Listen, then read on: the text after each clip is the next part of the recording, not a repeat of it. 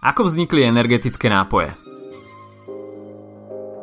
Máš pred sebou náročný deň a už teraz ti padá hlava od únavy? Ak si toho v noci veľa nenaspal a potrebuješ fungovať na 100%, pravdepodobne tak ako tisícky ďalších ľudí na celom svete siahneš po nejakom energy drinku. A určite nie si jediný. Snaha o zvýšenie výkonnosti a podporu koncentrácie bola ľuďom vlastná odjak živa, preto hľadali potraviny a nápoje, ktoré pôsobia povzbudzujúco. Obľúbe sa tešili pre obsah kofeínu najmä káva a čaj. Malou revolúciou v tejto oblasti bol nástup Coca-Coly, ktorá bola prezentovaná ako nápoj s liečivými účinkami a mozgové tonikum povzbudzujúce nervovú činnosť. Pri výrobe sa využívali listy juhoamerického kríka koky, z ktorého sa vyrába aj kokain.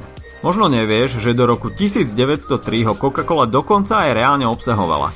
V jednej flaši ho bolo asi 9 mg. Káva, čaj či kola sú celkom dobré povzbudzovače. Úplne iný level však nastal s príchodom dnešných moderných energetických nápojov. Tie totiž neobsahujú len kofeín a cukor, ale aj taurín a majú tvoriť vysokú účinnú energetickú zmes. Taurín je aminokyselina, ktorá sa prirodzene nachádza v našom tele. Je zapojená do mnohých procesov, napríklad do rastu a ochrany nervových buniek či regulovania hladiny inzulínu. Typni si, odkiaľ mala podľa populárneho, ale nepravdivého mýtu táto látka pochádzať. Ak si dal, že z bíčich semeníkov máš bod. Práve z nich mala čerpať svoju silu a odtiaľ pochádza aj jej názov. Taurus je po latinsky bík. Niektoré nápoje tiež obsahujú výťažky z guarany, glukuronolakton či rôzne vitamíny, najmä skupiny B. Tak ako Coca-Cola, aj energetické nápoje obsahujú značné množstvo cukru. Jedna plechovka má viac kalórií ako napríklad tyčinka Milky Way.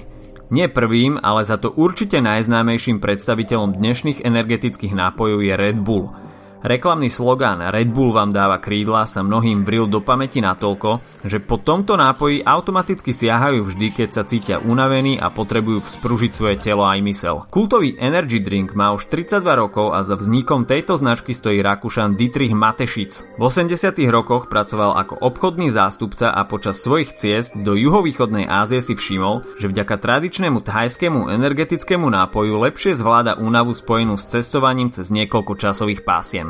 Nápoj, ktorý popíjal sa volal Krating Deng, čo znamená červený bík. Obľúbený bol najmä u manuálne pracujúcich ľudí, robotníkov, ale aj kamionistov. Tomu zodpovedala aj jeho relatívne nízka cena.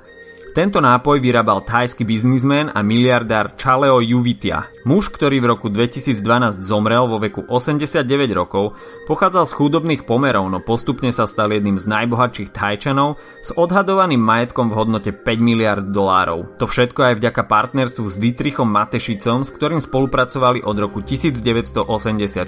Spoločne upravili chuť pôvodného nápoja, do loga umiestnili dvoch červených bíkov a zvýšili aj jeho cenu. Pod značkou Red Bull ho oficiálne uviedli na trh 1. apríla 1987. Modrobiele plechovky postupne dobili svet. Predávajú sa v rôznych jazykových ekvivalentoch vo vyše 170 krajinách a dodnes sa ich vypilo asi 62 miliard. Popularity Red Bullu sa chytili aj mnohé ďalšie firmy, ktoré vyrábajú vlastné verzie energetických nápojov s rôznymi príchuťami či jemne odlišným zložením alebo cenou. Ktorý drink chutí najviac tebe? Napíš nám do komentov a ak sa ti video páčilo, nezabudni ho lajknúť alebo dať odber.